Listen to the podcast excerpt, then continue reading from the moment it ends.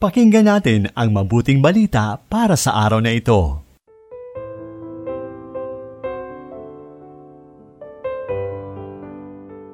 Mapagpalang araw ng Biyernes Santo, Kapanalig. Sumaatin nawa ang kabanalan ng araw na ito. Araw ngayon ng pag-aayuno at abstinensya. Tanda ng ating pakikiisa sa kamahal-mahalang pagpapakasakit at pagkamatay ng ating Panginoong Heso Kristo sa krus alang-alang sa ating kaligtasan. Ito po muli si Sister Lines ng Daughters of St. Paul. Pakinggan na natin ang mabuting balita mula kay San Juan, Kabanata 18, talata 1 hanggang Kabanata 11, talata 42. Nangakatayo sa tabi ng krus ni Jesus ang kanyang ina at ang kapatid na babae na ina niya, si Maria ang asawa ni Cleopas at si Maria Magdalena. Kaya pagkakita ni Jesus sa ina at sa kanyang mahal na alagad na nagkatayo sa tabi, sinabi niya sa ina, Babae, hayan ang anak mo. Pagkatapos ay sinabi naman niya sa alagad, Hayan ang iyong ina. At mula sa oras na iyo'y tinanggap siya ng alagad sa kanila. Pagkaraan nito, nakita ni Jesus na natupad na ang lahat, ngunit kailangang maganap ang isa pang kasulatan at sinabi niya, Nauuhaw ako. May sisidlan naman doon na puno ng mapait na alak. Kaya ikinabit nila sa isopo ang esponghang ibinabad sa alak at idiniiti nila sa kanyang bibig. Pagkasipsip ni Jesus ng alak, sinabi niya, Natupad na. At pagkayuko ng ulo, ibinigay niya ang Espiritu.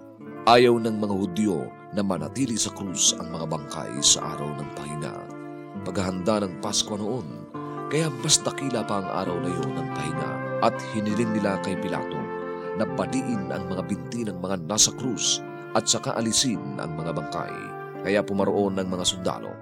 Binali nila ang mga binti ng una at pati ng ikalawa na kasama niyang ibinako sa krus. Pagsapit naman nila kay Jesus, nakita nilang patay na siya, kaya hindi nila binali ang kanyang mga binti. Gayon may Sinipat ng isa sa mga sundalo ang kanyang tagiliran at umagos ang dugo at tubig. Ang nakasaksi ang nagpapatunay at totoo ang kanyang patunay. At siya ang nakaalam na totoo ang kanyang sinasabi, kaya maniwala kayo. Mula sa panulat ni Sister Anthony Basa ng Pious Disciple of the Divine Master o PDDM ang paginilay sa Ebanghelyo. Mga kapanalig, malaya ka na dahil naganap na. Tapos na, paid in full. Wala ka ng utang dahil inako na ito ni Heso Kristo. Ang Biyernes Santo ay araw ng kaganapan sa pangako ng kaligtasan. Kaganapan ito sa ginawang ritual ng ating Panginoon kahapon sa hapag ng huling hapunan kung saan kanyang ipinaliwanag kung ano ang magaganap sa araw na ito. Sapagkat paano niyang may papaliwanag na ang kanyang katawan na sugatan at ang dugong dumadanat sa kanyang tagiliran ay para sa ating katubusan kung siya ay nakabayubay sa krus at unti-unting nauupos. Kaya nga't ipinatawag na niya ang mga alagad sa isang salo-salo upang maisalarawan ang tunay na kahulugan ng mahal na araw.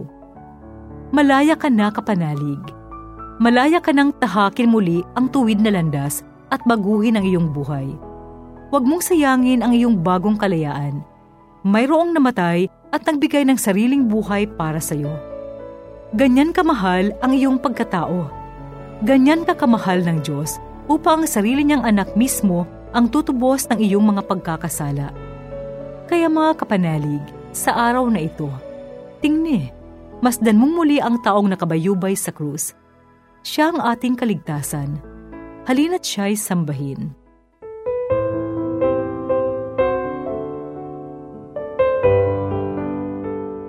Inyong napakinggan ang mabuting balita para sa araw na ito. Hatid sa inyo ng Pauline's Radio.